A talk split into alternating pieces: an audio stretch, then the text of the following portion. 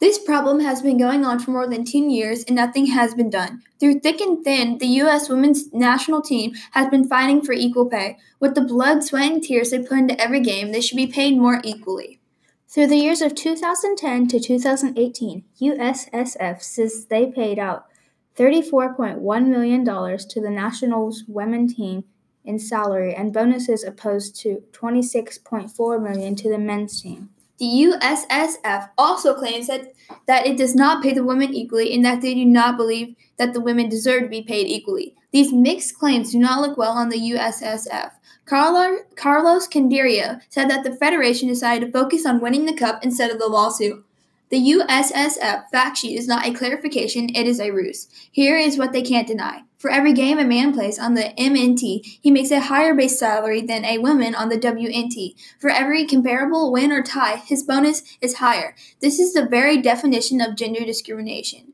For the USSF to believe otherwise is disheartening, but it only increases their chance their, their determination to obtain equal pay. During the FIFA World Cup, more than 50 members of Congress sent letters to the U.S. soccer to express their disappointment in inequality in pay, publicity, and investment that the women's national team has continued to face. Senator Joe Manchin of West Virginia introduced a bill that would hold federal funding that would go to towards hosting the next 2026 Men's World Cup until the issue was resolved. When making the national team in the US, the men get paid 55,000 from the women that only make 15,000. That's a 30,000 pay gap. And when losing a game, you would think that the teams wouldn't get anything, but no, only the men do. They get a $5,000 bonus and the women get none. $730,000 go to the is the pay gap between the men's and women's soccer and bonuses. From 2016 to 2018, the women's game brought in $50.8 million and the men's only brought in $49.9 million. But yet, the women still get paid less. The women only get about 89% of what men are actually getting paid. Since women's games bring in more money, wouldn't the women be paid more than men? In the men's 2018 FIFA World Cup, there was a $400 million prize. That's over 13 times the women's. When the women's team wins the World Cup, they get paid less than the men's, but the men's team plays lower than them. This problem is not just in soccer, it is through all U.S. women's sports. Tennis players are the only female athletes to rank overall earners over the past decade, with players such as Serena Williams and Maria Sharapova. In the top 10 most paid athletes, tennis players rank 9 out of 10.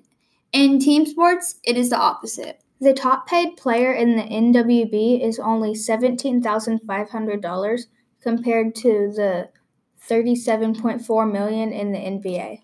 National Pro Fast Pitch Softball League is 175,000. The Boston Red Sox will be splitting 227 million in 2019. The Yankees' bat boy salary is more than most professional contracts.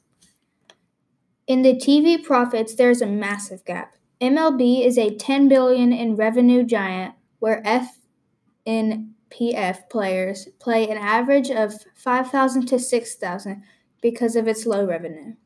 In soccer, the score is different. The U.S. Games women's soccer team has generated more revenue than the men's over the past three years, according to a review by Wall Street Journal. Fox Sports says the Playpool game versus Chile had a record viewership for a Women's World Cup game group stage match. U.S. soccer appears to have gotten the message and are and are will pursue battling to resolve the problem of gender discrimination.